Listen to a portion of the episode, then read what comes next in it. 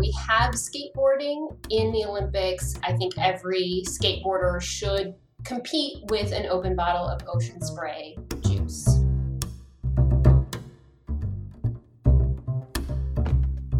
Well, hello, everyone, and welcome to a very special episode of 80% Mental, the one podcast to rule them all. I'm Dr. Pete Olusoga, as I mostly always am, and I'm joined by Hugh Gilmore, as he mostly always is.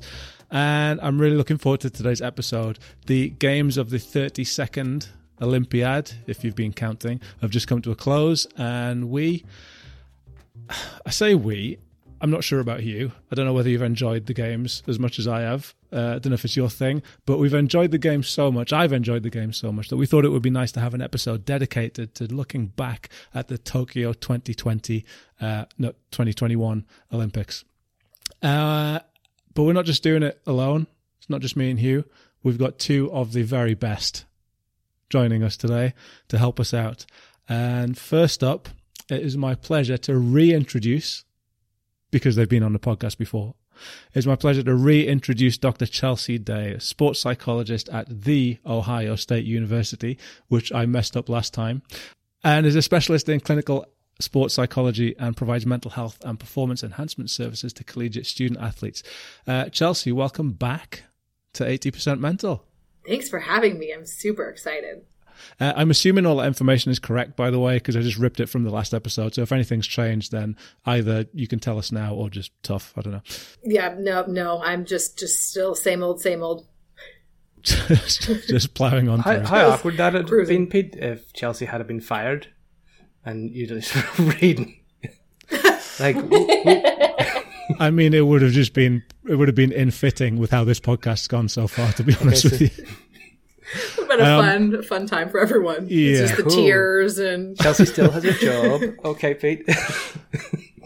Yeah. Well, hopefully you'll still have it when we finish recording this. I hope Uh, so. I am. I'm also delighted uh, to be able to introduce, to reintroduce Dr. Leah Washington, a professor of sports medicine and sports psychology with a bunch of experience working from youth sports right through to pro sports, specializing in working with injured athletes and sports medicine professionals. Leah is also the biggest fan of the Olympics I have ever met. And It's probably true. It's it's entirely true, and um, her, her Facebook daily Olympic Facebook reviews are a thing to to behold. So, Leah, welcome back to eighty percent mental. I'm so pleased to be here. Um, before we before we carry on, we've got a bit of an apology to make. Uh, we recently recorded an episode with Todd Cawthorn, and I told Todd on that episode that he was the first guest that we've had back on eighty percent mental. Now, unfortunately, we've bumped his episode to later on in the series, so that's no longer true. So sorry, Todd. Uh, you're not the first after all. Um, I'm absolutely just thrilled to have you guys here, uh, and I'm really looking forward to this uh, episode on the Olympics. Do you guys want some Olympic facts before we start? yes, please. Of course. Yes. Okay. Uh, the 2020 21 games are the fourth Olympic Games to be held in Japan. Does anybody know the other three? They were Nagano. Yeah, Nagano 1998 Winter Games. They were in um, 1964 in Tokyo. And they were in, there's another Winter Olympics. Hold on. We, we've got plenty of time. Sapporo? Sapporo? That's right, in 1972. I told you that Leah was the biggest Olympics fan in the world. The- Chelsea's just looking puzzled.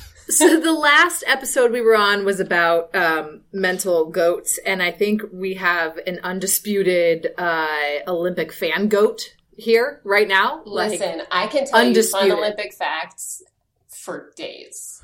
So, oh, okay, well, I've got another one for you then, Leah, if, you, if you're up for it. So, uh, Now the pressure's no Trivia. pressure, no. So these are the. I mean, this is quite an easy one actually. So these are the the, the second of three consecutive Olympics to be held in East Asia. So the first one was well, well, the last one I guess was Beijing.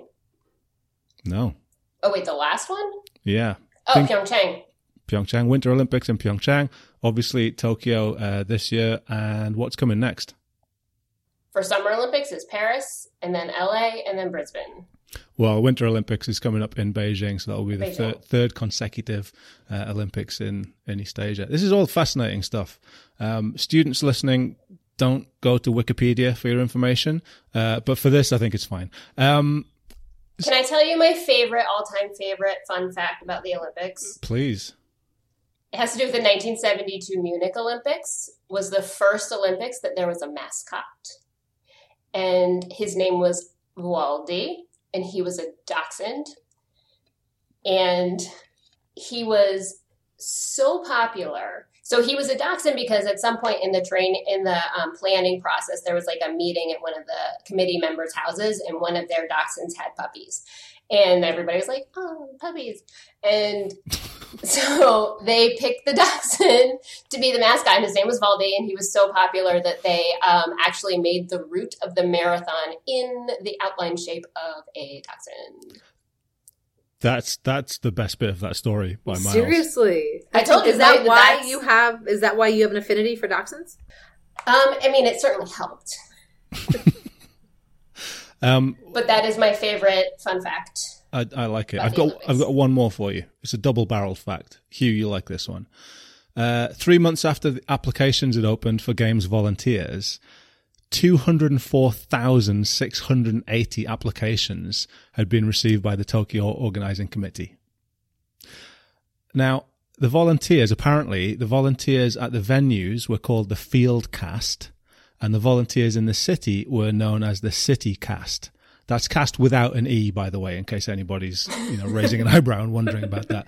Um, but the names were chosen for them from from a short list. Do you want to know the other names that they could have been called? Yes, please. So there's a short, a short list of three. So um, the the three shortlisted names, the other three shortlisted names were Shining Blue and Shining Blue Tokyo. I, I don't know where that one came from. Um, Games Anchor and City Anchor, which could have been problematic for the commentators. And my personal favorite, Games Force and City Force. Oh, man, I like that one what so a much better. opportunity. You know, I, I, I kind of think it would be better to have called them uh, Shiny Cast and Bright Cast, and then you could contract the two together.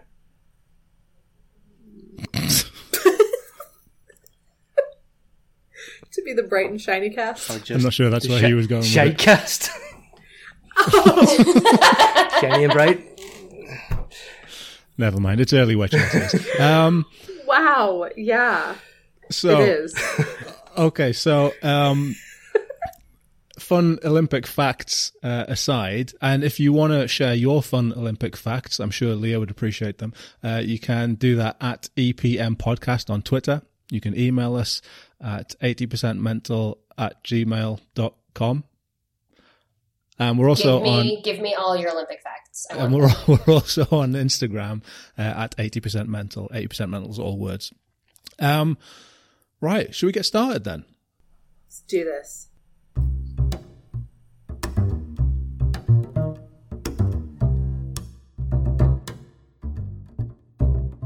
Okay. So I, I just want to start really by asking you about your favorite moments of the games.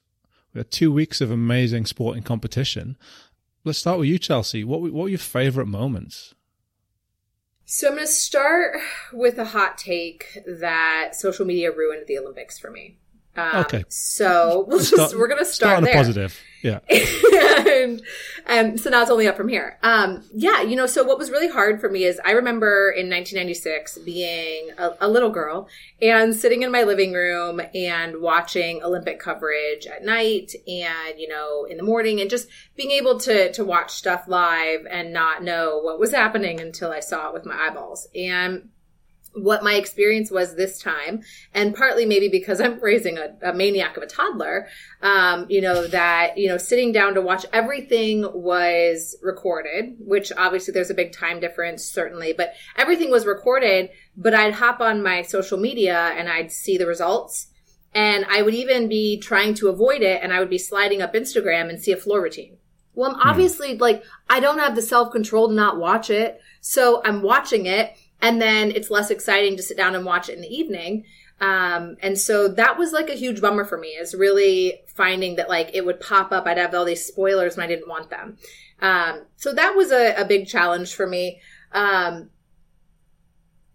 in general. But then when I switched then to think about positives instead of all of my, uh, you know, less exciting thoughts, I, I'm very much about like human interest stuff. So I used to be about competitive, win, win, win. Let's see, you know, just the, the underdogs win. And now I'm older and I'm a sports psychologist and I'm soft.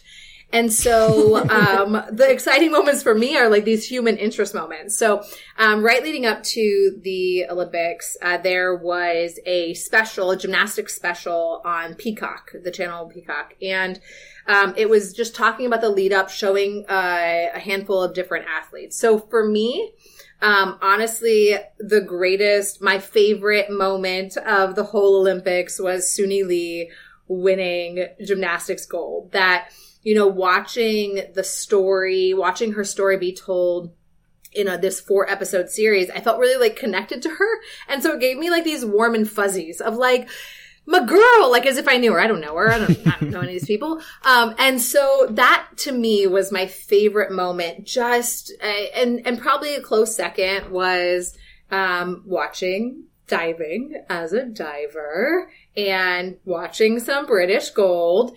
Um, and just really, again, these human interest things of, of watching athletes who have worked so hard and it's been out of their grasp and, and then, and then they get it. And so far less to me about like the competitive and the win and more about like watching human, young human people who've devoted their lives to something like succeed in it. Um, so those are my two favorite moments. Yeah, and I think we, we saw a lot of that. We saw a lot of those human stories, and you, you obviously you're talking about Tom Daley winning his uh, Olympic gold eventually. I fucking sobbed. I sobbed. I was so excited for him.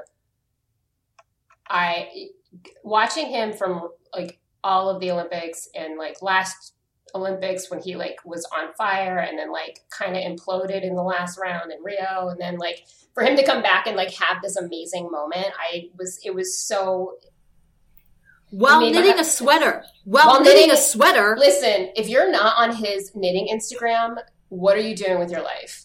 Get on it. It was incredible. Jack of all trades. Well, just to, just to clarify, he wasn't diving while knitting. But between dives, basically, basically, like, I mean, basically, might as well have been. Yeah. might as well have been. Did you see he made a cardigan and then he made a little like cozy for his medal to like keep it safe? And I was like, he's too pure for this world. we don't deserve him. So, Leah, Tom Daley aside, then, what were your favorite moments from the, from these games? Favorite moments, um, in terms of like just act, like athlete excellence. Watching Karsten Warholm break 46 seconds in the 400 meter hurdles was I screaming at the television.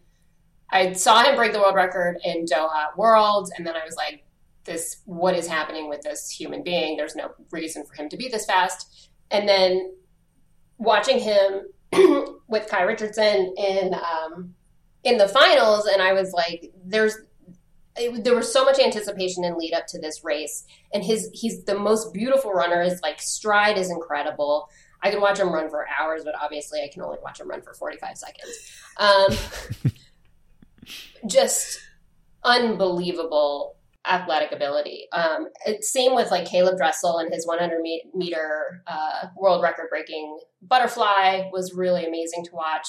But I have to say, like the the actual the most joyous and exciting um, moment for me was watching the United States women's volleyball win gold medal against Brazil, um, and just the sheer delight on their faces. They dominated from the first serve. They beat them in straight sets. There was just no question. And they never got rattled. They just, if something didn't work, they were like, all right, we're going to regroup. We're going to come back. Nothing phased them. They had, they were all, and they looked like they were just having a great time the whole time they were playing. And then when they were interviewing Karch Kiraly at the end, their coach, and he was like screaming for them and he loves them so much and he was so happy for them and it was just there was so much joy and happiness in that win. And it was just, I, again, sobbing, crying, screaming at the television. Um, I get very, I cry more at sports than at movies, you guys. Um, without a doubt. Um, but it was just, it was such a great moment and it was a great way to sort of like cap off the Olympics. And Karch Kiraly, that I loved that as well. He is one of the most sports psychology sound coaches to walk this planet. Like hearing him talk about how he implements sports psychology that he is kind of that new wave of coach that doesn't beat them to the ground like he actually like cares about them as humans and knows that if if they are humans they'll thrive on the court i love to see good like sports psych sound coaches win as well so it was like really cool to see that to see that Yeah. he was able to coach that team to gold even with coaching strategies that some old school coaches might uh, think are a little strange. And so that was a really cool thing as well. And they talked about how um, they did a lot of work, particularly over the pandemic, of when they weren't able to train and they were only able to talk to each other, of like acknowledging the emotional toll that it was taking on them, and that when they were practicing and at the Olympics, that they were that they had this like built this community where they can say, "I am nervous," and then they could say, "Yes, I am nervous too." Okay, let's acknowledge that, and we can kind of work with it, and that there was no that they were very open about um, just kind of all of the ups and downs of being there. And, you know, he, you know, Karch Kiraly at the end of the semis when they had beaten, I think, Serbia. And, you know, he was kind of asked a question, you know, those dumb like post game interviews.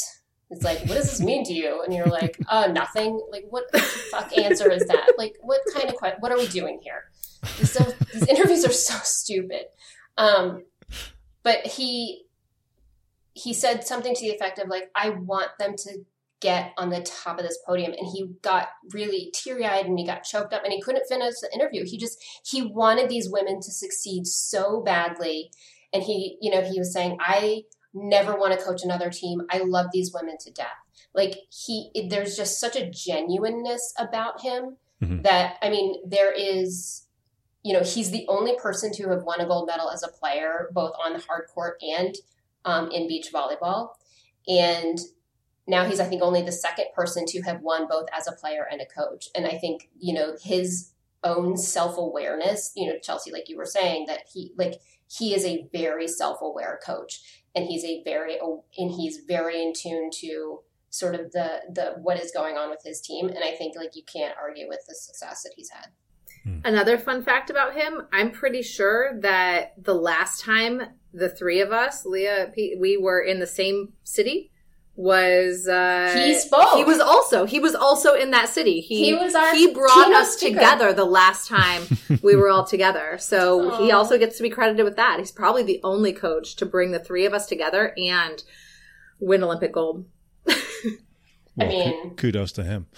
Um, I, I, I think we, we, we're seeing a lot of a lot of that. A lot of people's favorite moments are those moments that show the, like Chelsea said earlier, the human side and the coaches who genuinely care. And I, I asked um, uh, our listeners earlier today uh, what their favorite moments were, uh, and a bunch of other random people on Twitter as well. And the the, the moments that came through. One one of them that came through really strongly was uh, Gianmarco Tamberi and uh, Mutaz Essa Barshim, the Italian and the Qatari athletes who shared the high jump gold, and that came through as a really, you know, a, a- huge Olympic moment for a lot of people. And i didn't even you know that was an option i was like they can share well, What they they did like they, they Amazing. they knew the rules. So before the official even came over and started speaking to them, or, or as he was speaking to them, you could see them kind of looking at each other and thinking, like, "Come on, let's yeah, we're gonna we're gonna do this, yeah, okay." Um, but I, well I, i know, think also you know you kind of forget like these people have at this level like they've competed against each other a number of times like they know each other you know that all of these athletes are pretty familiar with like who everyone is Um, some some of the other moments that people talked about were um, one of my favorite moments. Charlotte Worthington uh, the British BMXer who landed a trick after messing it up in her first run, and I genuinely jumped off my chair when she did that. it was amazing. Uh, Sifan Hassan, first athlete to win three medals, uh, participated in the 5,000, 10,000, and 1,500 meters. Even though I said them in the wrong order, that's still a pretty impressive feat.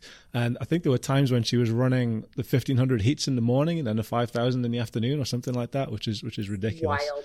Uh, too, too many people to mention have highlighted the shared gold in the high jump. Uh, Dr. Jon Sutton, the editor of the Psychologist magazine, says uh, Laura Muir, who won the silver for Great Britain in the 1500 meters. Simon Loftus gives a shout out to the men's and women's volleyball.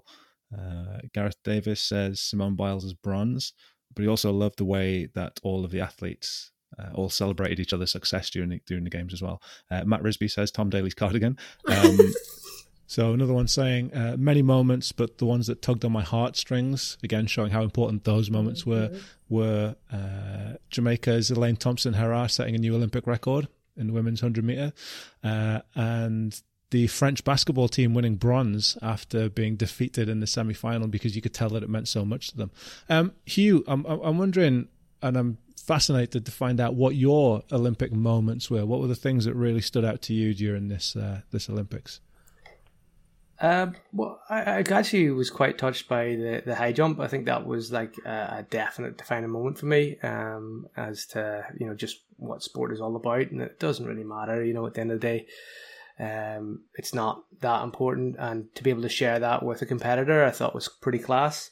Um, but I mean, the other thing I did like Sky Brown winning, being the youngest person to win the the skateboarding. Like that's that's just cool. And as I understand it, she's like lives in California and is half Japanese, half English. And I just I just find that so interesting that you know such a, a you know she's chosen a British identity despite living in America and uh, Japan, uh, and that's really cool. Um, and I think I mean the other thing that I think also stood out to me that was maybe slightly controversial um, was the marathon, the medal ceremony of the marathons uh, at the finish. Um, because if I'm right, you had uh, the Kenyan guy won, and then the two other guys. Kipchoge, Eliud Yeah, Ki- yeah, Kipchoge won, but then the two other guys, if I'm right, were from Ethiopia originally, but were representing European countries. I was just like, that's to me. I felt a little bit like that's class that you've got two people up there win, winning silver and bronze, but they're not sharing a flag of the country that they came from.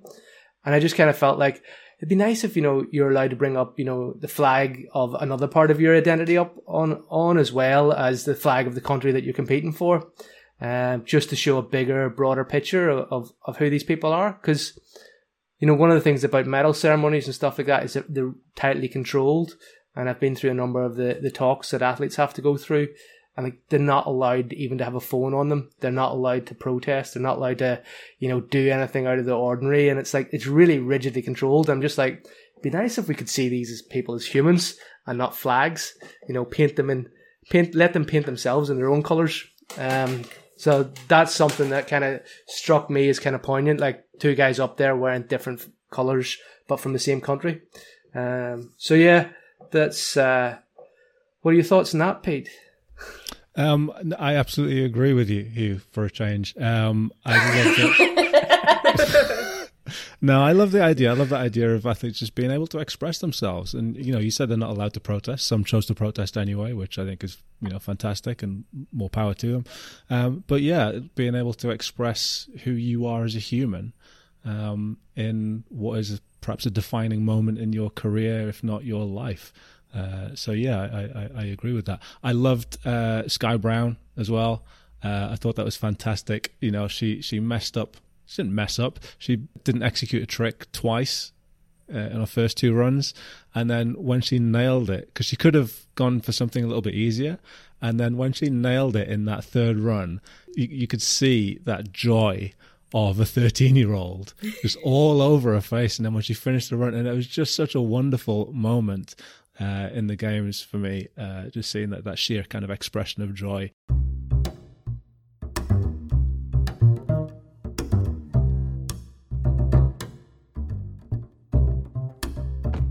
So we are we're here with Dr. Chelsea Day and Dr. Leah Washington, and we are talking about the Olympics. We're reviewing what we saw over the last few weeks, and we've just been talking about our favorite Olympic moments and some of the moments from you, the listeners, as well.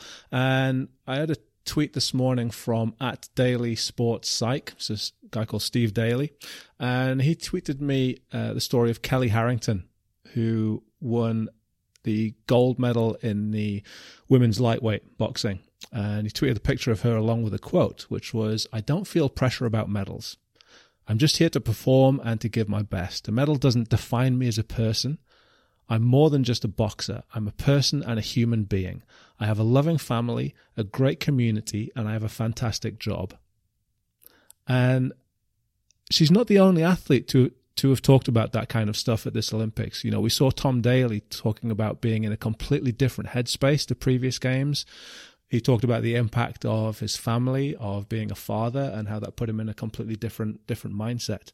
Um, I, I, I just wonder what your thoughts are on that. Um, on the idea that athletes are talking a little bit more openly about that than perhaps we've seen them do previously. Leah, what, what do you think about about some of those stories? Yeah, I think it's really interesting. Um, I mean, even I think it was just yesterday or the day before that um, that Adam Peaty um, was talking about taking time off from swimming because he the the emotional toll that that competing at this high level had taken on him, mm-hmm. Um, and talking about how he would rather die than lose. And I think that there are a lot of athletes who are sort of in that space a lot of times that this was, I think, the first Olympics that athletes have been a lot more vocal generally about sort of trying to be whole people. And part of it, I think, also like there's some interesting ways in which that manifests. That like there's been such an emphasis on all of the mothers who are competing, um, which you know, there has been some challenges, I think, with COVID protocols and could they bring their children, you know, to the games or, and, you know, what have you. But, you know, there's some weird, like, gendered stuff around that.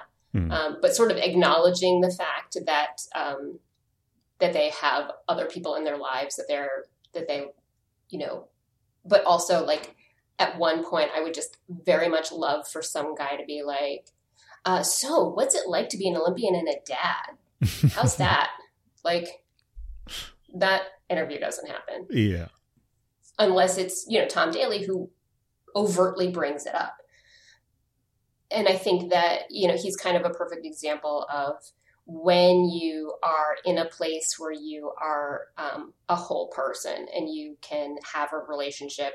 Um, and it's been really great also just to listen to the um, in particular about him of you know that they sort of they talk about his husband Lance without sort of making it a thing mm-hmm. that there's there seems to be a lot more um, there were an, a record number of out athletes you know this year and i think that you know we kind of have mentioned before we talk about it before like you know when you're a whole person you are able to be a better athlete and you're in a better headspace. And I think, you know, if we wanted to bring up the whole Simone Biles of it all, um, that I think being such a prominent athlete that that has opened a conversation that like we have been having behind closed doors for a long time. You know, Leah, I think the, the point you're making there about how mothers uh, compete at the games, it's really important to actually take on board the story of Allyson, um, Felix. Allyson Felix, yeah, who had a contract with Nike, and whenever she got pregnant, Nike wanted to slash her contract by seventy, per, or sorry, down to seventy percent. Um, and this was because you know she's obviously not going to be a performer. And you think about it like she's there as a sponsored athlete for nike and then been told no because you're having a kid we're not going to give you a sponsorship. And it's like that kind of uh, relationship wouldn't occur in any other employee situation. And now you've got a professional athlete uh, being victimized by nike. Um, here in the states i think i think so something I love about sports in general is that sports has the capacity to change the social landscape. Um, because here in the States, we don't have any kind of protection. I mean, we have kind of a loose protection about not discriminating against pregnant people. Um, however, uh, it is common practice in the states for uh, birthing people to be significantly impacted by the choice to be pregnant and give birth um, on on salary or maybe not salary on hourly wages, um, on job opportunities, and on the ability to maintain your employment. And so, you know, I think that her situation really highlights what's problematic for birthing people in the United States because that may not happen in other parts of the world in terms of of that but unfortunately i think that that is helping maybe to change the conversation for all employed people um, who decide to to give birth. Yeah like i have very mixed emotions about it because i mean even when you look at at things like you know women or people who have had children um, who have pictures of said children on their desk at work um, they tend to not you know versus their male counterparts who have children, pictures of their children at work, and how those things are, are perceived very different ways in the United States. And I think that the best thing about um, Allyson Felix and being so vocal about this of like, you know, what the fuck, Nike. Uh, and also like fuck you i'm gonna go get a different sponsorship and i'm gonna have my own fucking line and i'm gonna like you know I don't need you anymore and become the most decorated track and field athlete in American history. And sucks to be you that you like let me go. You know, and I think that's kind of like, you know, Nike does a really great job at marketing themselves. And I think that this is a hard one to come back from that, you know, oh, we only like women when they're performing. So we talked a little bit already about the pressure and the stress that some of these athletes have been under, and how it's nice to see them talking about that more openly and hearing the human side of, of, what they're talking about. But of course, some of the stress and pressure for these Olympic Games in particular has come from COVID. And I just wonder, you know, what, what do we think about that? How do you think that that has had an impact on some of these athletes? The lack of crowd, lack of friends and family. Do you do you guys have any thoughts about that? I think there's the obvious downsides of, you know, lack of um, people that can travel and support systems and fans. And I think that, you know, again, has a huge, a huge impact on the experience uh, for an athlete generally. Um, as well as the you know reduced ability to actually enjoy the Olympic Village, and all of that really plays into the Olympic experience and if we put on a sports psych hat, then the performance, right? The the experience impacts the performance.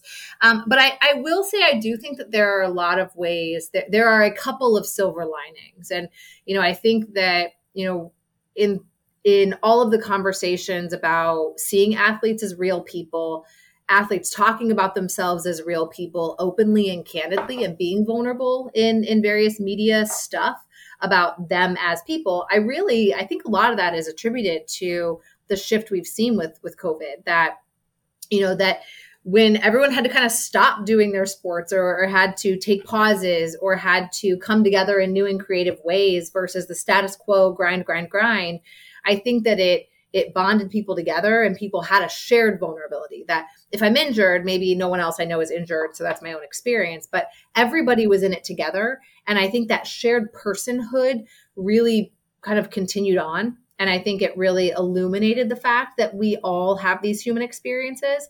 Um, and so I really think a lot of that vulnerability and shift that we saw is probably was catapulted uh, by the you know what COVID brought us. And so you know, not that I wish that, was the way it happened, um, but I think that there have been a couple of small benefits for balancing out some of the real downsides of um, you know what what all of these changes and restrictions brought as well. Mm. And obviously, it affected different athletes in in different ways. Uh, we had Jade Jones uh, in the Taekwondo who talked about the fact that she really missed having her friends and family there, and you know, she talked quite openly about how that affected her her performance. Um, Hugh, obviously, you're involved in preparing athletes at the moment for the Paralympics. can you tell us anything about how COVID has impacted their preparation or their thought processes, or uh, you know, how's how's COVID affecting things there? Well, I actually just wanted to throw a shout out to Sophie McKenna, who was our guest for season one. Uh, and confidence is confidence overrated, episode six. Sophie competed in the shot put and unfortunately was one of the athletes who had to isolate, and this caused a degree of uh, weight loss, according to the news. Um, because of whatever conditions she had to isolate in. So again, I think that that's a, a perfect example of the uncertainty. And I think for me, when I think of um, what these athletes are facing in terms of preparing them, as a sports psych, uncertainty is is a lot more anxiety provoking than the certainty of a bad effect. So I always say to people, you know, if I was to tell you in the morning I'm going to flip a coin and cut your finger off, if it lands on heads, uh, would you be more anxious than if I told you I was going to be uh, just uh, you were going to get your finger cut off in the morning? And the the research actually shows us that people are more anxious in situations of uncertainty. Um, and I think the big thing for me is like when you're preparing these athletes for the games, it's about where can you create certainty points. I will know what and when will I know it by. I need to know what and when will I know that by. So again, that's how we're going about preparing athletes for the games is by trying to create certainty points and provide the information of what we know. And when we don't know it, um, we we pr- provide a time point is when we will know. And we all know this. We all know that uncertainty provides uh, anxiety for us and, and a stress for us because if anyone's ever been called to an office by a superior or in school need you need to go and see the principal. You need to go down to the office. You're like, oh no, what have I done? Uh, well, at least that, that's what I thought whenever I was getting called to the office in either work or at school. But I think it is that uncertainty of not knowing what's ahead. So I think for me, that's the big point. Pete, what, what are your thoughts on that, Pete, uh, and COVID and the how the effect on people and, and athletes? Well, I, I was thinking about how it impacted the fans and those of us watching on television, as well as the athletes and it was just a very different experience watching it without the crowd noise and the atmosphere you know you're used to seeing the 100 meters and the flash bulbs going off and the roar of the crowd in the stadium and all of a sudden it's just this quiet empty stadium so it's really different for the fans watching but different for the athletes too what I really did like though was seeing the athletes and the coaches and the teams helping each other out by recreating or trying to create some of that atmosphere. So I think it was one of the jumping events. I can't remember which. I think it might have been the high jump, but normally the athletes will clap their hands and try and get the audience to join in and clap in rhythm just to help them prepare for their their jump obviously the crowd wasn't there but what was really nice to see was all of the other coaches and the support staff uh, and even some of the other athletes helping out and just trying to create this atmosphere that would help essentially their rivals, their competitors. So I just thought it was a really nice thing to see all those athletes coming together like that. So all in all, it was just a really different Olympics, as we know, and we've heard stories about athletes that dealt with that really well. We've also heard stories about athletes that found it really difficult to deal with those different circumstances. Um, and uh, there was a social element as well. You know, used to seeing athletes finishing their events and then going along to support each other uh, and just kind of hang out after they finished competing in their own uh, events. And uh, I think we missed a little bit of that. I think the athletes probably missed a little bit of that as well. and I think we saw that in the closing ceremony as well. We kind of missed that that atmosphere, seeing all of the athletes coming together. Um, so yeah, it was just a little bit more of a quiet celebration.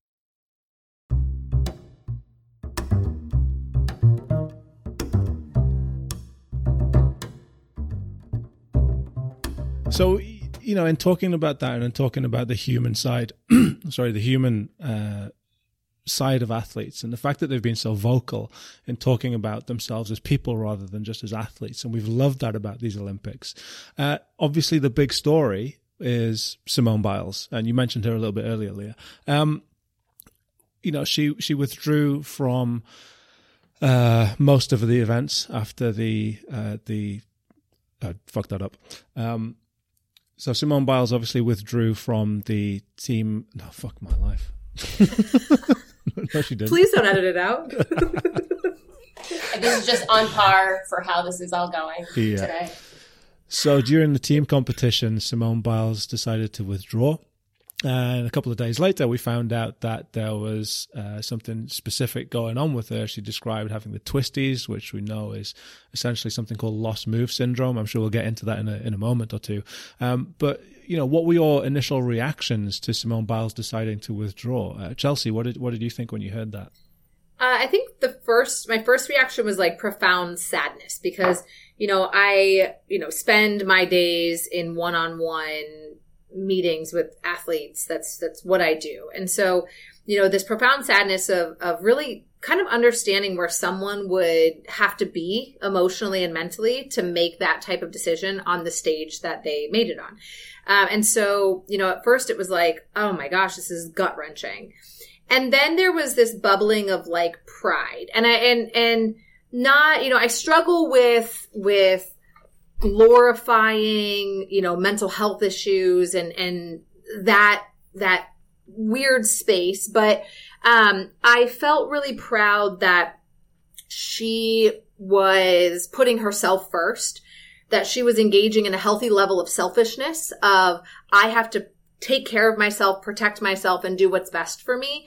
And I know that that might have some ramifications. And so there was the, the pride in her as a human and her willingness to say, you know, I am the only one that will prioritize me. Um, and then, you know, I work with young athletes. So, I mean, youngish, right? So 18 to 22 year olds who are still developing their frontal lobe and who are still figuring out who they are as people. Um, and for the the student athletes I've been working with this summer, you know, they talked about, wow, like either a, I wish I had been able to do that in the the peak of some of my mental struggles um, on this smaller stage, or it's really validating that I'm not crazy and that you know I have had issues too. Um, and so it was a, a, a mix of kind of sadness and and pride, um, and then hope. It, it gave me a lot of hope that you know, we are seeing some of these conversations shift. We are starting to acknowledge athletes as people. Not everyone and not all the time, but we're, we're starting, we're starting to acknowledge them as people. And that gives me a lot of hope. You know, again, sitting with athletes every day, it can feel really heavy sometimes. And so I felt really hopeful that the trajectory for the athletes I work with is, is going to become more and more positive and more and more encompassing of who they are as people. Um, and so I think overall, you know, really hard, really messy, a lot of weeds to, to sift through, but overall it was a, a, a really powerful time. And I think we'll get into that as, again a little bit later on. Um, some of the environment that, that makes what Simone Biles did uh, something worthy of, of, of, talking about. But um, Leah, let's talk about the twisties because you're a, you're an ex gymnast as well as being a sports psychologist and general badass. Uh, can you tell us a little bit about what the twisties is for people who may still not be familiar with that? Yeah, so the twisties, and I don't know, Chelsea, have you ever experienced them as a diver? Yeah, yeah, that so, was, uh, yeah, in yeah. diving, I was bad. So, so the twisties basically is when you are at, as a diver or a gymnast or an acrobat of some kind that you do not know where you are in the air. So a lot of people don't realize that when you're flipping and twisting, you actually you can see where you are. You look for landmarks. You can see the ground. You can see the bar. You look at the beam you know and you have a sense of how fast you're going. You you know where everything is. And so which allows you to make these complicated moves to know where the bar is so that you can grab it. You know where the landing is so when you can prepare for it. Um, and when you don't have any of that information it is terrifying it is because you just are like, um, I guess I'll die. I guess my, I hope it's not my face that lands first. Like, and it's literally like, I don't know, whatever, like, we're gonna hit the ground at some point. Um, and hopefully it's not my face. Um, so it's really, really scary. It's, it's, um, basically your the semicircular canals in your ear are not communicating the um, rotational information, the height information, the speed information to your brain. And so your brain is not getting any input or any sensory input. Um, and so it's you're basically really lost and you're totally flying blind. It reminds me like for people who who still like that it's it's hard to relate to. It's like a weird experience of like vertigo and the spins when you're really drunk um, but while performing acrobatic activities instead of like just while walking across a room and where you just are so disoriented. Um, and again, but with the risk of paralysis and death. Uh, rather than just like throwing up, which is you know what you might experience with vertigo or, or the spins. Um, you know, I think that I that's think a lot of surfers also experience it when they get tumbled oh, underwater. Um, that makes sense when they crash from a wave and they kind of don't know where the land is, they don't know where up is, they don't know where the floor of the ocean is. Yeah, that makes sense. I don't like um, water that I can't see to the bottom of because I don't do creatures. But uh, the couple of times when I was dumb and young and would do kind of body surfing, you know, yeah, when you get tumbled by that wave, again, it's that disorientation, and and you know, it it similar to that. I mean, I imagine with surfers, it's that like I'm gonna die, I'm about to drown feeling, right? It it I think it really it's not just scary from like a cognitive level. I think it also creates a little bit of that fight or flight where like I don't know if I might die. And so now I'm I'm now heightened and it's just a whole mess of a situation. I, I don't even think uh, in this regard like I'm not a gymnast but I have fell over a few times um, but but even in this regard you know it's not even about um, just will this kill me the the story of Elena Mukhina, um, the Russian gymnast who was rushed back to compete for the 1980 Summer Olympics. Uh, the, the Russian coaches cut off her cast and she was attempting uh, a move called the Thomas Salto uh, in, in training. And she ended up uh, basically breaking her neck and becoming a quadriplegic. So I think, you know, for people who don't know anything about gymnastics, it's not the sort of thing where if it goes wrong, you get a sprained ankle or even something nasty like an ACL, it's potentially life changing, and, and you know you're going to be walking with a limp permanently if you're lucky. Uh, if not, you you might be ended up in very serious state of disability. So I think you know that's something that we don't see because we don't see those types of injuries at the Olympics because these are experienced professionals. Um, but you know, go into your garden and try doing three forward rolls and spinning around in a circle, and, and let me know how many times you land on your bum. Yeah, and I think one of the things I think is is really hard with gymnastics sometimes is that there's no frame of reference for a lot of people that like you can look at a runner and be like I have run before and I know that they are running much faster than me. Whereas most people can have like they can do like maybe a cartwheel. And so it's like there's no concept of like how exponentially harder the the moves that these gymnasts are doing. And it's like it's kind of like i know what a hundred dollars is but i don't know what a billion dollars is. Like and so it's you know that kind of like there's there's no concept of like how big these moves are how much strength you need to do them and how dangerous that they can potentially really be when they get to the point at the olympics they shouldn't be that dangerous because they have they've overlearned them they've been doing them for years like you know, they probably have been doing that floor routine for four years at that point because you get a new one after the last Olympics. And then, so that's why the other level, the other layer to this is that you are the most fit, you are the most prepared, you are the like maxed out. And so when you all of a sudden you lose that, it's even more disruptive. Actually, can I just add one thing, Pete, before we, yeah, of we move on? Because I think there's been there's been at least in some of my like sports medicine athletic training circles, like a lot of conversation about like what are they? Because like you know, there's just it's not a huge sport. You know, is this a mental issue or is this a physical issue? And you know that you know she's having these mental problems and this is why Simone had to withdraw. And then there were posts of like, no, actually, it's because of you know this like I said, the semicircular canal disruption and not getting the input from your brain. And, you know, well, it's definitely a physical issue. And, and, you know, the point that I keep, that, that has been really frustrating to me is like, no, it's both. Like, I don't know about you, Chelsea, but I have never, I've worked with a number of athletes who've had this issue. Um, and I've never seen one without the other. A lot of times, these twisties or the, this lost movement syndrome is predicated by uh, periods of high stress and anxiety. And so to me and this is the thing that I that I get really frustrated in general of like there is no physical health, there is no mental health, there is just health.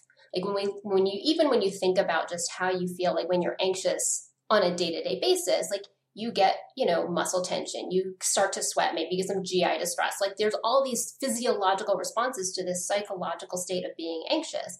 And so this is just like a bigger manifestation of, you know, on a much grander scale of it's a physiological response to the psychological state of being in distress. Hmm. When I'm feeling particularly snarky, I like to ask people where the brain is, and they'll tell me it's in their head, like in their body. And I'll be like, oh my God, wait, your brain's in your body? Like, so it's part of like your physical being. So it's maybe part of your physical health and I usually just get an eye roll, but I'm good with that. Um, but I mean, right? Like that's that's the whole but the thing. whole concept of like, oh, it's right. just in your head. Well, obviously, where the fuck else would it be? Which is on my body, which is part of, which is on my physical being. So, I mean, physical and mental health are often one and the same.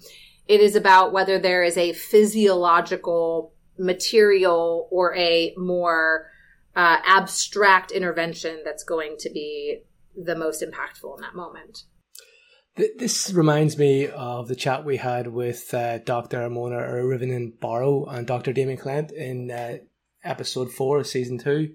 We talked about how athletes actually get injured at their peak because, as, as Leah's pointed out, they're the fittest they've ever been. They're, they're the fastest and strongest, and, and that's the highest point of risk. So while, you know, there's this element of we are the most prepared, we're also moving at speeds we've never moved at before. We're moving with uh, strengths and velocities that are, are, are new to us potentially, and that again can contribute to this loss of, of control. So I think there's there's something in that about like understanding the stress both that causes maybe injuries and then also the ability to recover them. Um, so well, and I mean, think you think about like when you are under stress, like you've got this muscle tension, so your biomechanics are going to change, right? You are highly distractible, so you don't have the same, you know, awareness of what you're going. And we also know that your, you know, your peripheral vision narrows, so you can't even see everything that you want to see. And so it's no wonder that, you know, you are at higher risk for injury when you are stressed. And so for me as a sports medicine professional, um, with this expertise in sports psychology, like I perceive stress management and anxiety management and arousal regulation as injury prevention, right? That it's not just we. I always see these athletes after their injury, and it's so frustrating because I'm like, I, we could have like intervened beforehand and avoided this altogether. And this is one of the things that was so frustrating about this, you know, watching Simone Biles is like it never should have gotten to this point she never should have had to be to the point where she had to withdraw. If we had, if she had felt supported in her life for any number of reasons that we could speculate about, that it should never have escalated to the point where she had to feel like she had to withdraw for her own safety. I think the the one other point that I'm going to make here, uh, and just to hit home on what you've said, Leah, is that we're looking at this from a performance point of view, and we're not considering the last eight or ten years of the trauma that Simone Biles has been through with uh, American gymnastics. And I think it's really important that people understand the full extent of that history and, and how that might be carried by her. Um, and I would encourage people to watch the documentary about that. I think it's called Athlete A, if I'm right. Um, so again, it's a big thing within uh, clinical psych is how people carry that trauma.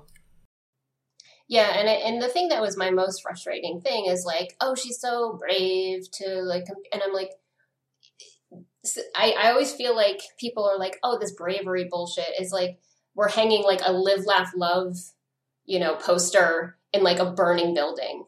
I'm like the whole the whole building should be condemned. Like putting up this nice little like picture is not going to make a difference. Like we need to fix the structure of USA Gymnastics. Like and a, a lot of these like insular organizations generally, um, and that people become very passionate about um, issues, particularly I think around gymnastics, because there is sort of like this exoticism of the sport. We only see it every four years. They're cute girls. They're they do amazing things, and like I need you to care more than every four years. like that's what I need from you. Uh, interestingly, Hugh, you, you mentioned trauma there, and Leah, you just talked about the absolute bin fire that's been USA Gymnastics for the last however many years. Um, but Dr. Jen Bennett, who's now Dr. Jen Gandhi, wrote her PhD on lost move syndrome.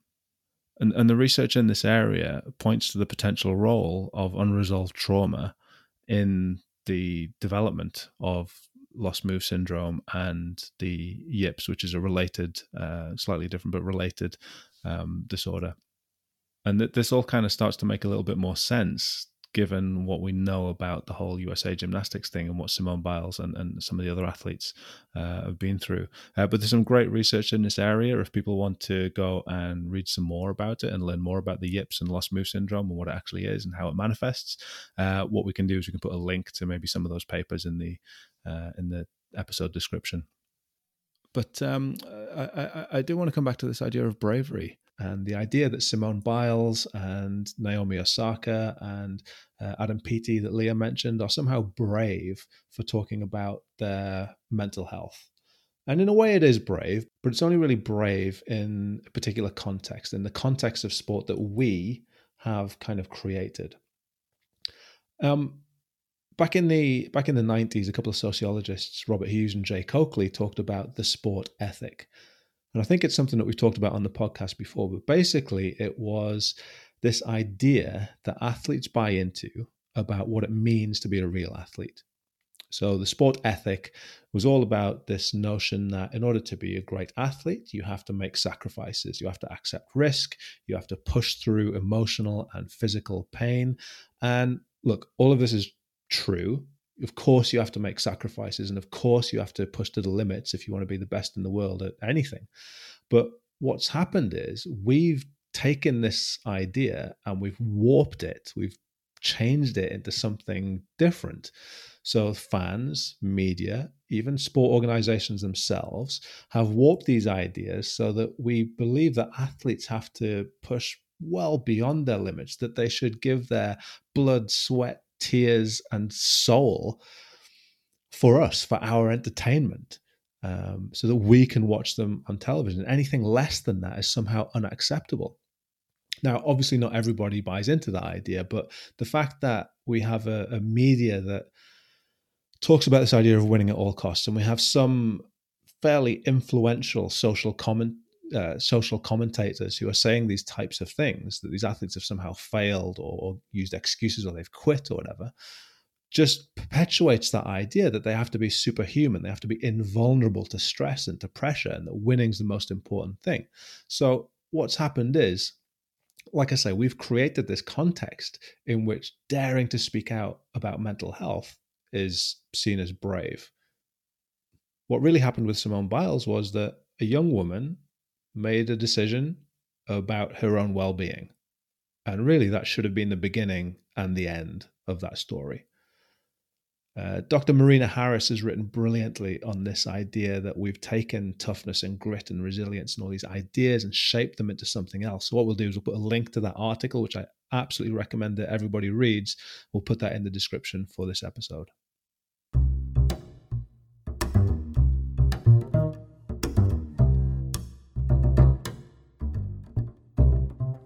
So we're talking to Dr. Leah Washington and Dr. Chelsea Day about the Olympics. This is Pete and Hugh's Olympic Review. We've talked about our favorite moments. We've talked about um, some of the more human stories of the Olympics, and we talked about Simone Biles. Obviously, the big story was her withdrawal from some of the uh, uh, some of the competition. She did come back and compete in the in the individual beam, uh, and again talk about Olympic moments. Just seeing her complete that routine, and again the expression on her face and the just joy of being able to just get out there and do it, I think was was uh, another one of those fantastic moments. Okay, so we're involved in sports psych, right? So what moments represented mental greatness? Where did you see the application of mental training or mental conditioning or mental skills or whatever you want to call it? Uh, Leah, you go first. I have a few. Um, one, I think we've already talked about the women's um, volleyball. Clearly, um, outstanding mental skills. Uh, also, um, I want to give a shout out to the individuals who did in the opening ceremony when they did the pictographs. There was a high pressure situation. They did amazing. There was one little bobble and just their ability to go through and the cameraman the the people doing the pictographs like they were just crushing it. And the, like they had to do it all in one take. They had to do it live. They had like amazing pressure. I think that was outstanding. Um, and then also i just also want to mention the um, uncooperative horse in the modern pentathlon, um, taking a note from Simone Biles and other athletes that did not feel comfortable participating and opted out. And I think that that was great, that there was um, horse athlete uh, solidarity in our quest for mental health. Chelsea, what about you? What what was some of the and I, I, we might come back to the whole horse thing later. I don't know. Uh, Chelsea, what about you? What were some of your moments that represented uh, mental greatness? Yeah, I think I think my two favorite moments that I mentioned were probably the two mental greatness for for different reasons than why they were my favorite. You know, I think that um, both both Tom Daley and Suni Lee had this incredible pressure on them. Um, you know, with Tom Daley coming in and really needing to perform and and having this kind of build up of not quite getting there and that he gracefully was able to tap into that mental training and, and show that um, he's capable. Uh, and then I think, you know, with Suni Lee, really this idea that all eyes were on Simone and she was the story. And then suddenly, you know, Suni Lee is in the spotlight and having to take on some of that pressure.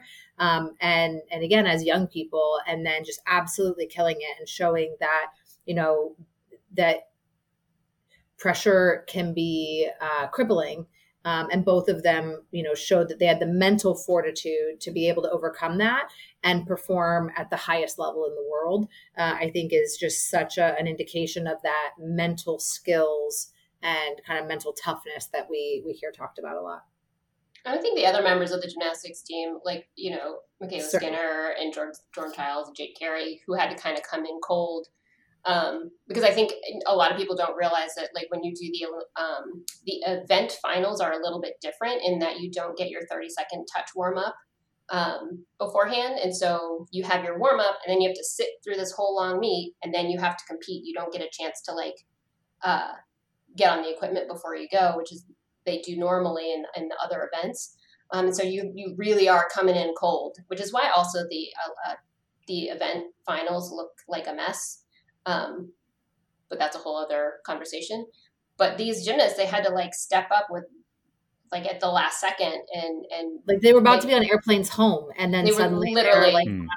Because I didn't know yeah. that. I didn't know that they don't necessarily get a, a proper warm up. It's like you literally just walk out and have to have to perform on yeah. cue almost. Um, Which is why they always look like they're falling, they're wobbling, and everybody's like, "Oh, they're so tired." No, they just haven't been on that equipment in four hours. Like Hugh, you mentioned um, team breathing when we spoke the other day as an example.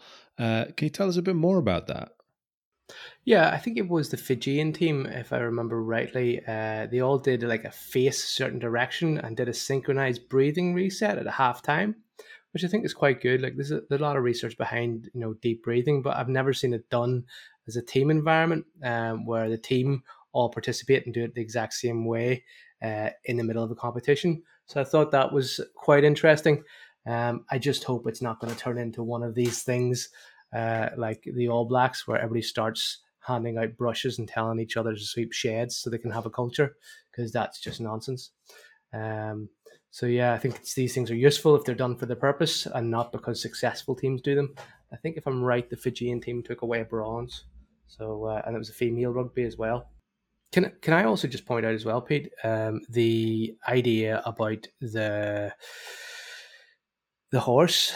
You know, when I saw the picture of the rider upset and the horse upset, I kind of thought like that was just class. It's like a perfect perfect synchrony of uh, emotional contagion because we not normally talk about emotional contagion and what you bring to the environment. You know, between humans, but like we definitely know that animals can also sense when somebody's nervous or somebody's up to something.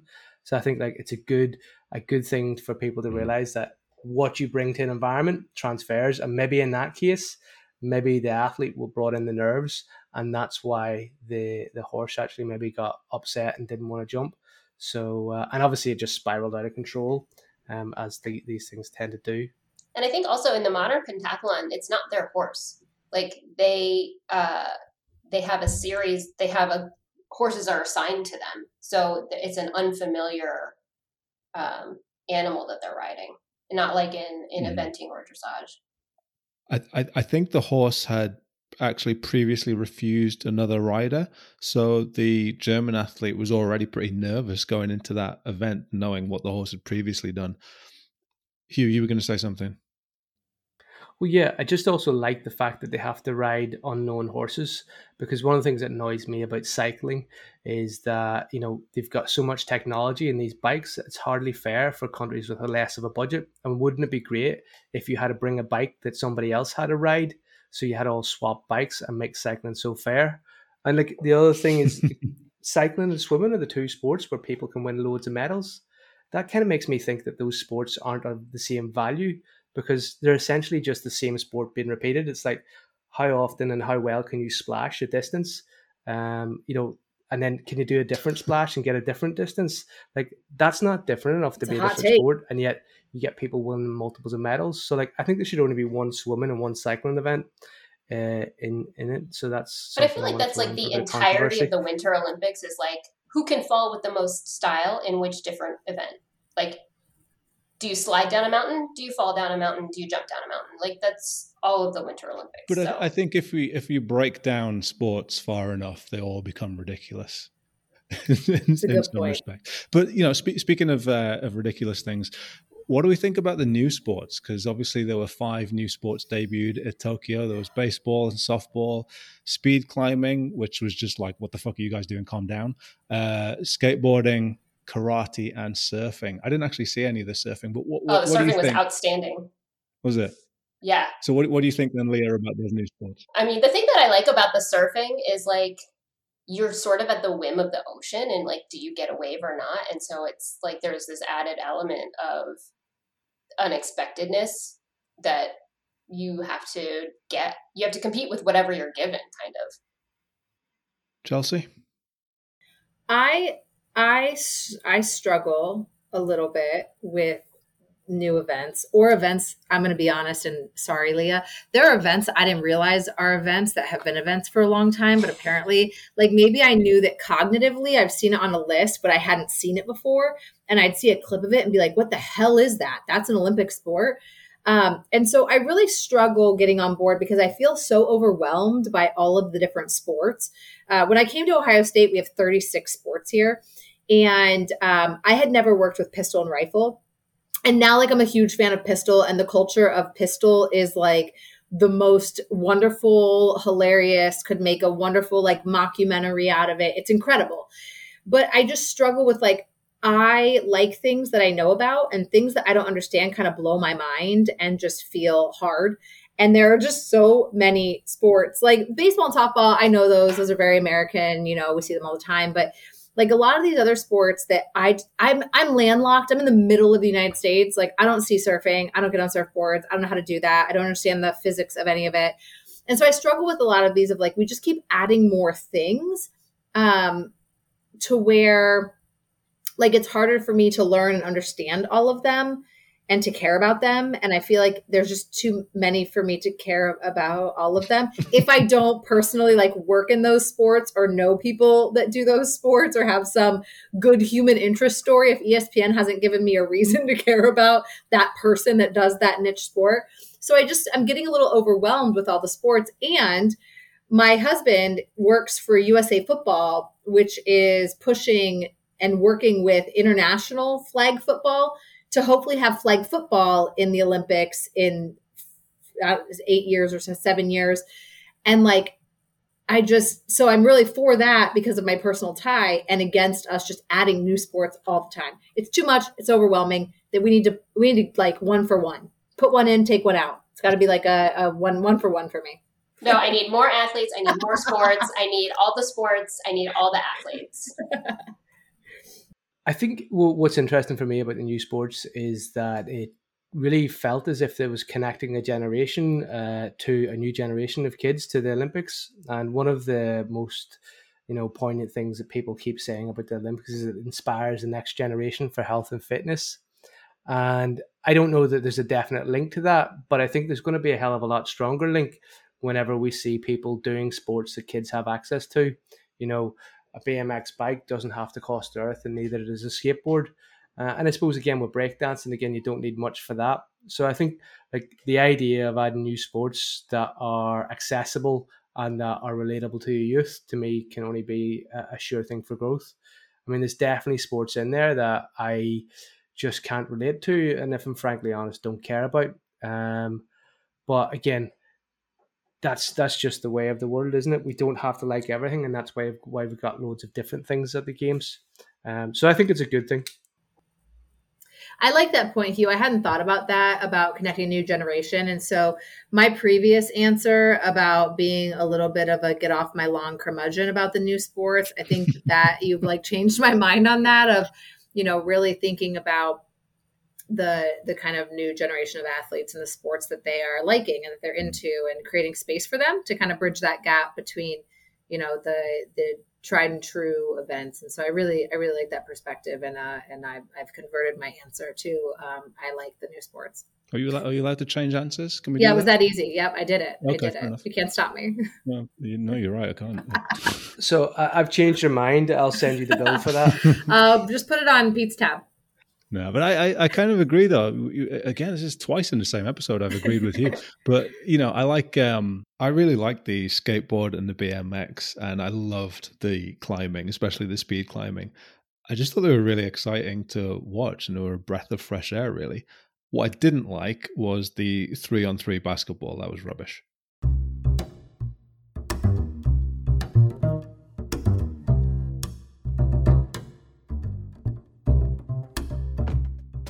Breakdancing is going to be a new sport in 2024 in Paris. Um, I can see Chelsea pulling a face there, like what?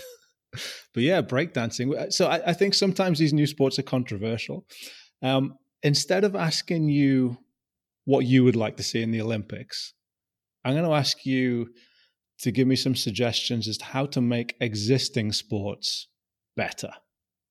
So I'll give you an example. Um, we we actually had a conversation a few weeks ago, Leah and Chelsea and I, about something called International King of Sports, uh, which was broadcast about 20 years ago in the UK. And one of the sports, one of my favorite sports, was a 100 meter sprint. But instead of running in a straight line, you had to run around a 10 meter circular track as fast as you could. Which I just thought was awesome. Underwater shot put was another one as well. Um, so, rather than new sports that you'd like to see in the Olympics, how would you make existing sports better? What improvements would you make? Leah? Well, I think one, I think we should take the long jump or the triple jump because the triple jump for what? What are we doing? I don't understand that one. Um, but if we made it a slip and slide, I I could totally get into that. I think that the instead of the long jump, we just slip and slide.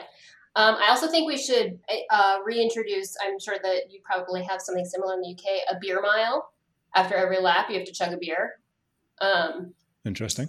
I think that would be, and then uh, I think the most important addition now that we have skateboarding in the Olympics, I think the most um, we can get out of it is that I think every skateboarder should uh, compete with an open bottle of ocean spray juice.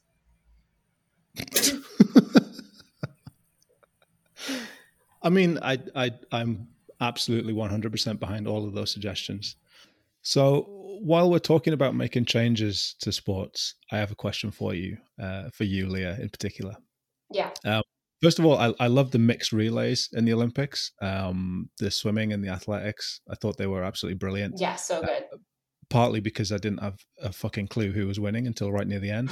um, but I, I love the mixed relays, and it, because why not? Why Literally, not why not? Right. Um, well, they started it in the winter in the Pyeongchang in the Winter Olympics with a bobsleigh where they had yeah. the mixed, and I was like, this is amazing. Let's keep doing all of this, please. but but there's literally no reason not to. So, but, but I, I love them anyway. But the, the the question was, you know, in the name of gender equality, would you rather see fewer sequins on women's gymnastics Mhm. or more sequins in men's gymnastics? Oh, more sequins always. I think with, there's a there's an option for more sequins. I think we should have more sequins. Because you know watching the gymnastics it, it was really apparent in a way for me anyway that maybe i don't want to say i hadn't really noticed it before because i had but just that you know the men's gymnastics is a display of athleticism Mhm. pure and simple the women's gymnastics is a display of athleticism with smiling and winking at the judges Right. which is just weird when you're thinking about it right. So you know, we we started to see a little bit more uh, uh, people taking action in terms of gender equality. So you had the German gymnastics team wearing the full length leggings. Mhm. You know, what, what what are your thoughts on that? Um, you know, just while we're talking about changing changing sports. Yeah, I mean, I think there's a lot of. I think also, I think it was the was it the Norwegian netball team or handball team. Um, the women's team was fined for wearing Uh, the handball, bikini- yeah, right. Which and there was some in 2016 in Rio where there were some beach volleyball players who um, I think from you know, Iran who wanted to be fully covered, and people were, you know, there was a lot of discussion about that. And you know and for me it, i think it's about options. It's not whether you should have to wear one or the other but if you wanted to wear this one you can. And if you want to wear that one you also can. Um, but i think in terms of gender equality you know i had this thought i was having this thought about like this idea of this the sequin effect where when there are more sequins the sport is taken less and less seriously. And so when you look at like rhythmic gymnastics and you look at artistic swimming um, that they they look very flashy and they look very like I think people kind of put them more in like a like a circus like Cirque du Soleil kind of like category and not not to say that obviously those performers are incredible athletic performers um, but that feels more like entertainment to some people like showgirl type um, Mhm. categories um, you know, I, like I was, I was a gymnast. I am fully uh, accustomed to glitter and sequins. As an athletic trainer for a gymnastics team, uh, you know, my medical kit had glitter on it for like years afterwards because it was just like embedded in the fabric. Um, it's the gift that keeps on giving. Um, Well, it's your favorite color as well, glitter. Uh, you- it is my favorite from color. The, the previous episode. Yeah. That's exactly right. Um, but I think also, I think it's you know a lot of it is it's taken less seriously because it implies a certain amount of femininity, and even when you look at um, like men's figure skating in the Winter Olympics, that there are like a lot of like wink wink nudge nudge like they're not as masculine athletes as Mhm. you know yeah. as other athletes and um which is so, so dumb and like what is it is though. I mean, you know it's just dumb like like a sparkly shirt makes you more or less masculine i don't i don't get it but i think it's really interesting you know i was thinking a lot about like the winter olympics and and like this idea of like the men who wear sparkles are perceived to be less masculine or more gay or whatever and then you have like gus kenworthy out here who's like a slope skier who's like the most dude bro of all dude bros and comes out as gay on you know espn magazine it's Hmm. like uh, okay like where how do you reconcile those two things like it doesn't make you know it's like you can't there's no there are no boxes right? Like we got to move away from that. And so i think when i you know look at like women's gymnastics and men's gymnastics there's this there's this weird combination i think with women's gymnastics of at least historically they've been younger girls. Um, they're they're perceived to be like the there's the sort of like pixie quality you know that that has been i think less now than it was maybe in the 90s but for sure like has carried over because they're also they're very petite and Mhm. you know they do very spectacular things and they're very sparkly and they get a lot of attention. They've been very successful. And so it's like this confluence of events, right? And it's interesting that you know you think about that hasn't happened with with either rhythmic gymnastics or with artistic swimming. Um, and i'm partially wondering if because gymnastics has a, a men's component to it that you don't see in those two other sports that they're they again are taken less seriously they're not given as much attention. Um, and what is really interesting is when you read the rules of who is allowed to participate in um, rhythmic gymnastics versus who's allowed to participate in um, artistic swimming, they do have a category in artistic swimming for um, a duet, and they have a category for a mixed duet. But the mixed duet is allowed, so that would be a male swimmer and a female swimmer. Um, it's allowed at the world championship level, and it's not allowed at the Olympic level. Whereas if you read the rules in rhythmic gymnastics, um, they're very gender neutral. They they refer to athletes and they refer to gymnasts. So even from that perspective, there's like some weird gendering in, in like the rules and guidelines. Um, I feel like sadly, you know, that there would be a very similar effect for rhythmic gymnastics and artistic swimming to this perception of like the manliest of manly men are not going to be the ones who participate in, those competitions. Um, but I, I don't think it would be unwelcome. And I feel like why would you limit, why would you not allow people to participate? You know, I'm always for, like I said, I'm always for more athletes, more access, more, more opportunities. And mm-hmm. if there's some little boy out there who wants to toss a ball and throw clubs and you know twirl ribbons like i yes please like why would you not let him do that you know? And why would you not let other athletes have that opportunity? I don't understand you know? And if that means that the men's singlets or sport shirts that they're actually called um, needs a few sparkles on it then like let's do it. Like that's i'm all for it. So opportunity, choice, and sparkles all around, basically. Pretty much. I mean, you know, if we're going to really talk about equality, like let's talk about equality. And equality doesn't just mean, I think, you know, women having access to, um, you know, opportunities that men have, but also that there are men and boys out there who probably would like to be a, an artistic swimmer, and mm-hmm. they aren't allowed to and i think that's really sad and that really sucks for them like so for me it's it's about access on any number of levels and you know sparkles at every level. And chelsea how about you then? Rather than adding sports what improvements would you like to see?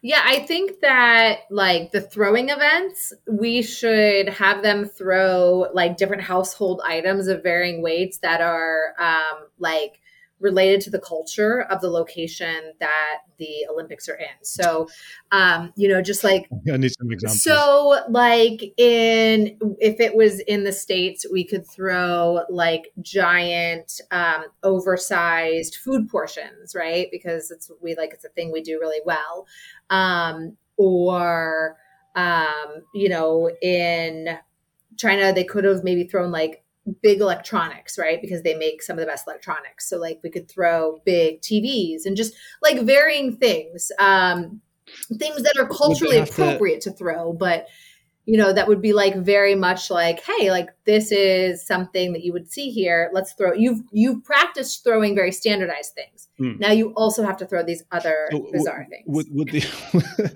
so would these things have to add up to the same weight, or would it just be no? Like you random, just random, random. Okay. You've trained for one, and maybe you do both, right? Like so, it's a combined score of yeah. you know, it's like with gymnastics, right? You have like your difficulty. You've got like the two scores that get added. Same type of thing, where like you know, yeah. we have both. So I think that would be really fun. Um, I do. I love Hugh's idea of like swap a bike. So, um, like you have to, everyone brings whatever bike you want. And it's like a holiday party, you know, where you can like, you take a number and then you can kind of steal and trade like a white elephant party. Mhm. I think you could do that. Like everyone puts your bikes in, you pull a number, you get to pick whichever bike you want. Um, but you can kind of trade and steal. It'd be really, really fun for for me, not for um, for the the riders. Um, and then I think there should be like like different um like grab bag things too, like swimming. So Hugh, great point, lots of events, but like you're you should also have to like show up and you get to swim the event you qualified in and then you draw out of a hat and now you have to swim some other event and see how you can do against other random people in those events. Like I think that's what we should do where what those things do is similar to having random people like like me like if i go and compete in an event next to someone it will show you just how good they are. Um, but it would be other olympians. So you know or maybe having people you know do a different sport on occasion like a fun like a fun event. Maybe it doesn't you know different medal it's got a, a little fun twist to it. I think those types of things would get more Just like a, a like sh- like if lebron james had to swim a 50 meter swim right, just like a, a, a tryout, a different yeah, sport day. Yeah. Yeah. Fun day, Okay. like field day. Yeah. Oh, okay. You? Well, I kind of think the addition of crocodiles to the swimming would be uh, really beneficial, um, and this isn't um, this this isn't too far fetched because an Australian swimming coach called Mark Davies um, basically decided to motivate his swimmers once, and he uh, the, this is seven year olds to twenty year olds, and he would uh, drop a crocodile into the swimming pool but he had the jaw wired shut ju- just for safety. But like it would give you a bit of a claw on, I suppose. But I kind of think of these swimmers like just going so fast. There's bound to have been world, world records set in his training sessions. Um, but as Mark Davies re- reportedly said, it wouldn't hurt him. It's just a little freshy, a little freshwater crocodile. so um, the that that's what I want to see. I want to see crocodiles in the Olympics because we have horses. Let's get crocodiles in. Mm. The, I think the crocodiles would have an unfair advantage though, because you have to go back and forth across the pool. So the crocodile could just camp out in the middle. Like if it's open water, I think an open water crocodiles would be a good addition, but they have an unfair advantage in a Yeah, pool. just sort of meandering around randomly, Yeah. up and taking a snap. Mhm. I, I mean, I, I agree. I kind of like the the idea of adding danger or more danger to some of these sports, like um, hundred meters, but with a brick wall at the end of it, so you have to stop like dead on hundred meters. Or like the uh, the climbing, because I was really impressed by the climbing. But I thought what would have made a nice addition was not having a rope and having a pit of sharks underneath. Uh, I think the, the added element of, of of danger. I think uh, for, for Or like spray it down with ice, like like chilled water, so it's slippery. Right, or like some of the uh, some of the handholds, if that's what they're called, are like fake ones. So like you have to Oh, there's pop gauge which way. Yeah, I think that would add uh, add a bit of excitement. Certainly. That would make our jobs a lot harder. I would have a lot more difficult time prepping athletes for Olympic Games with those added um, Well, it's just something else to think about, isn't it? Yeah.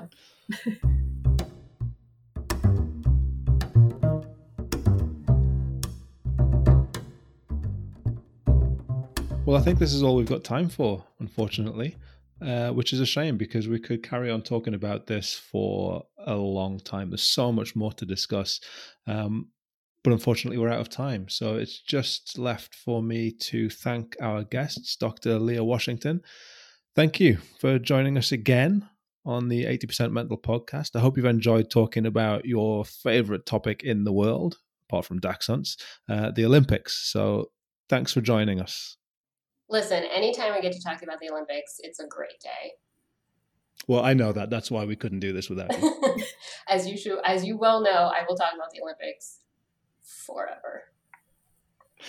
and Dr. Chelsea Day, thank you for giving up your time today as well. We really appreciate you coming back on 80% Mental for our Olympic review. Always a pleasure and with some of my favorite people. So couldn't be better. So, what have we learned then today? Well, we've learned that social media ruined the Olympics for Chelsea. Um, but we've also learned that although we saw some great performances at the Olympic Games, what really stood out was the human stories that really captured our attention and captured our imagination. And maybe we can't and shouldn't separate those those things.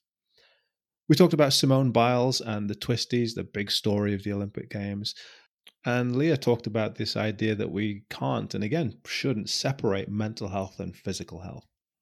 We talked about the idea that it's only brave to talk about mental health because of the conditions that we've created. And we all have a role to play in that. We talked about moments of mental greatness from our athletes, dealing with a games that was carried out in conditions that are very, very different to what we've seen before, obviously with the impact of COVID. And we talked about how much we enjoyed or didn't enjoy some of the new sports, as well as some improvements that we might make to the old ones. If you've enjoyed our Olympic review episode, check out all our other episodes at 80percentmental.com. 80% mental is all words. And leave a comment or get in touch on Twitter at EPM Podcast or Instagram at 80% Mental. What do you think of the new sports? What were your favorite moments of the Olympics? A uh, quick shout out to everybody who has bought us a coffee as well. Hugh loves his coffee. And you can support what we're doing. You can support the 80% Mental podcast by going to the website we really hope you've enjoyed this one. And if you have, look out for our Paralympic review episode coming in a few weeks. So thanks for listening, and we will see you next time. Well, I won't see you. It's podcast.